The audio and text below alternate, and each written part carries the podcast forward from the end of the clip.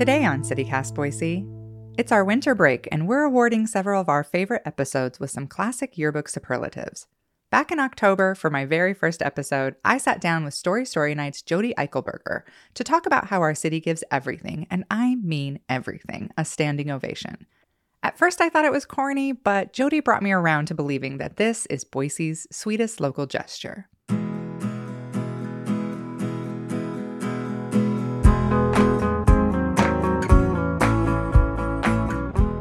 It's Friday, December 30th, 2022. I'm Emma Arnold, and this is CityCast Boise.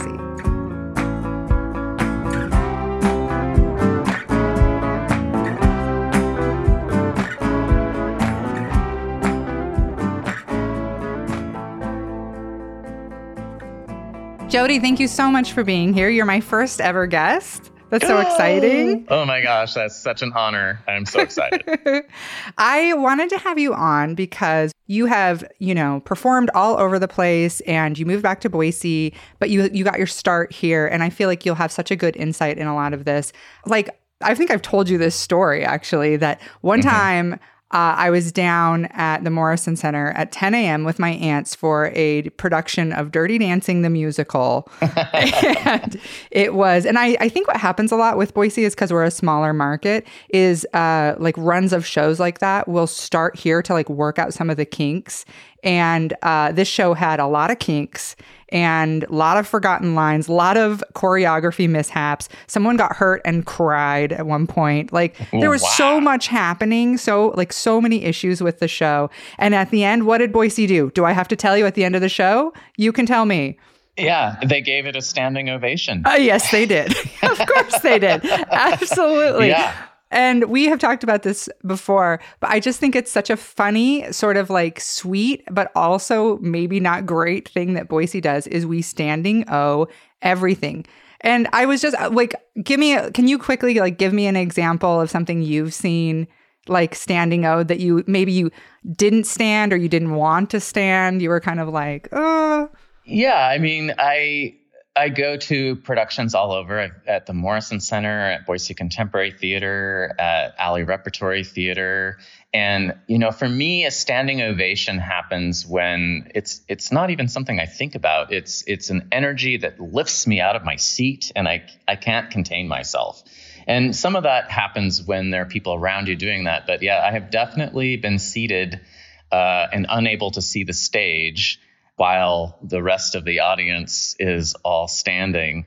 Sometimes it's been a touring production, sometimes it's been a local production.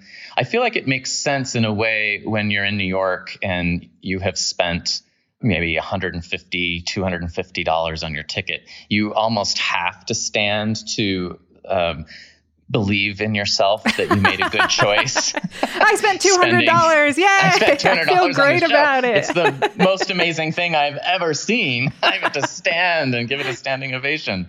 Uh, you know, but recently, like some of the productions that I have stood for, uh, Alley Rep did a production of The Royale, which was about this African American boxer. Uh, that was their last show in the last spring.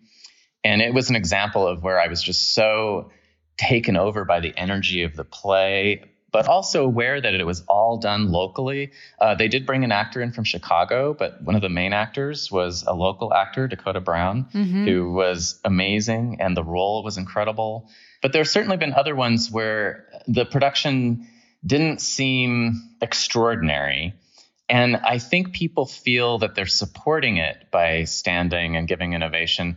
But I also wonder if actually it's good for our local companies if we don't tell them, wow, this is the best thing you've ever done.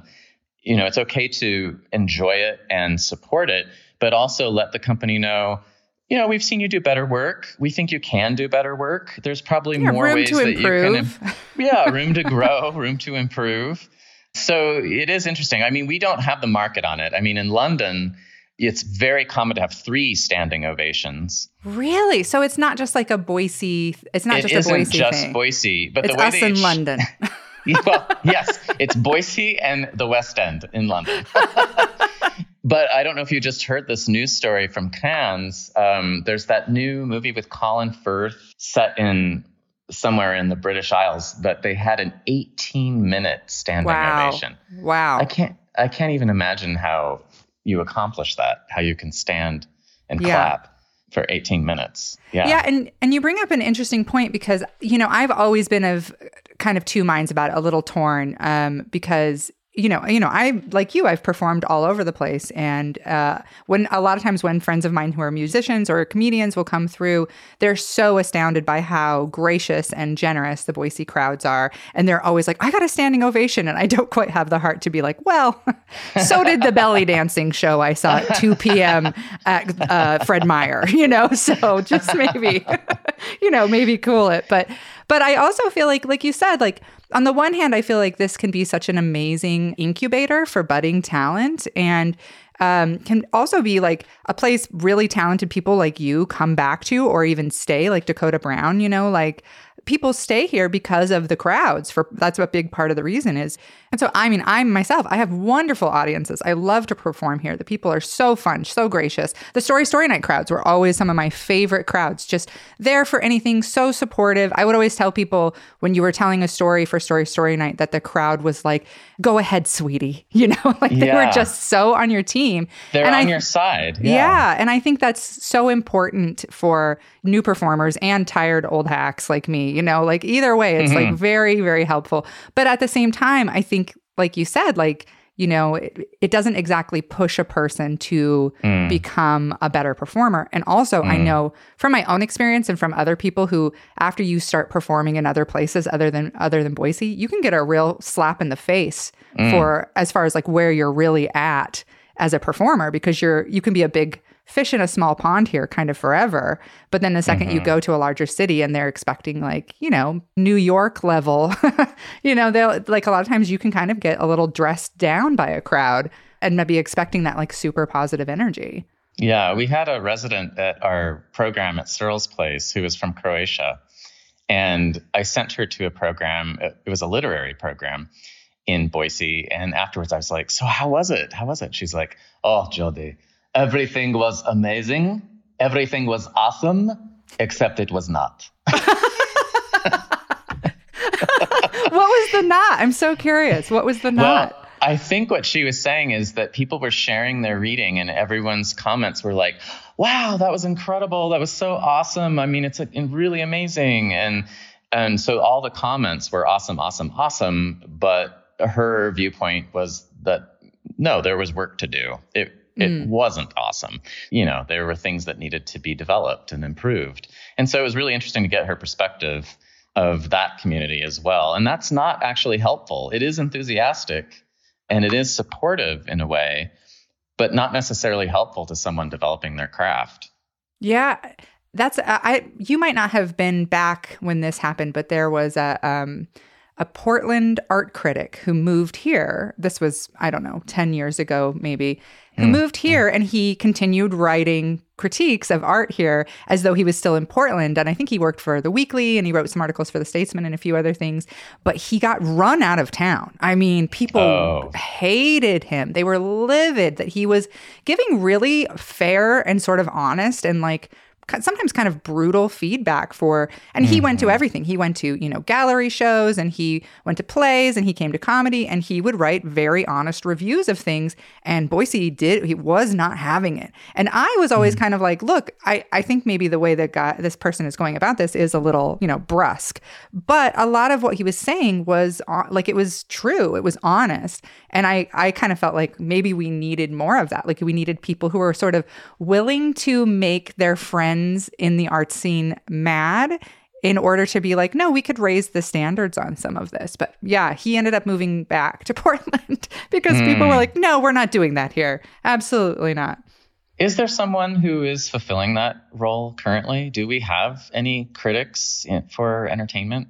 I I can't think of anyone like anybody that I know would go like like you said go to something go to some- go to a play at BCT and be willing to write up a scathing review that made it so that when they walked into flying you know flying everybody turns their heads and is, is furious you know? I no I don't think we do which is such an interesting point because like there's a there's a Fran uh, Lebowitz quote that I absolutely love and she's well i mean i just think it's an interesting quote because she says you need a high level of connoisseurship. It's, or I'm paraphrasing, but it's like uh, a high level of connoisseurship is as important to art as the artist. And I think, I don't know, do you think that's true? Do you agree with that sentiment?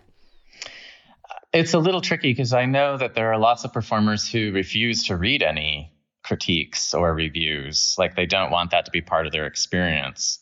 They don't want it to affect the continuation of their run.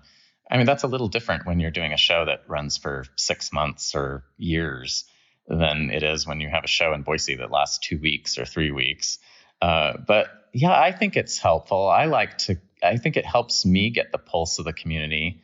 And I think that as a performer doing work in live theater or even dance or opera, whatever it is, it is nice to know that there's something about your performance that continues past when the audience leaves the theater, uh, that there's a dialogue about it. And, you know, we're not privy to people's private conversations. So our only way of experiencing a dialogue about an art event that happens in town is really through critics and you know not the previews that sometimes happen in journalism where it's like hey this person's coming to do this show or we've got two of the actors from Idaho Shakespeare Festival who are going to tell us about their about their roles i'm talking about after the show what impact did it have how did the company that did it either strengthen that or weaken it. That's an interesting dialogue to continue to have, which gives importance to the work.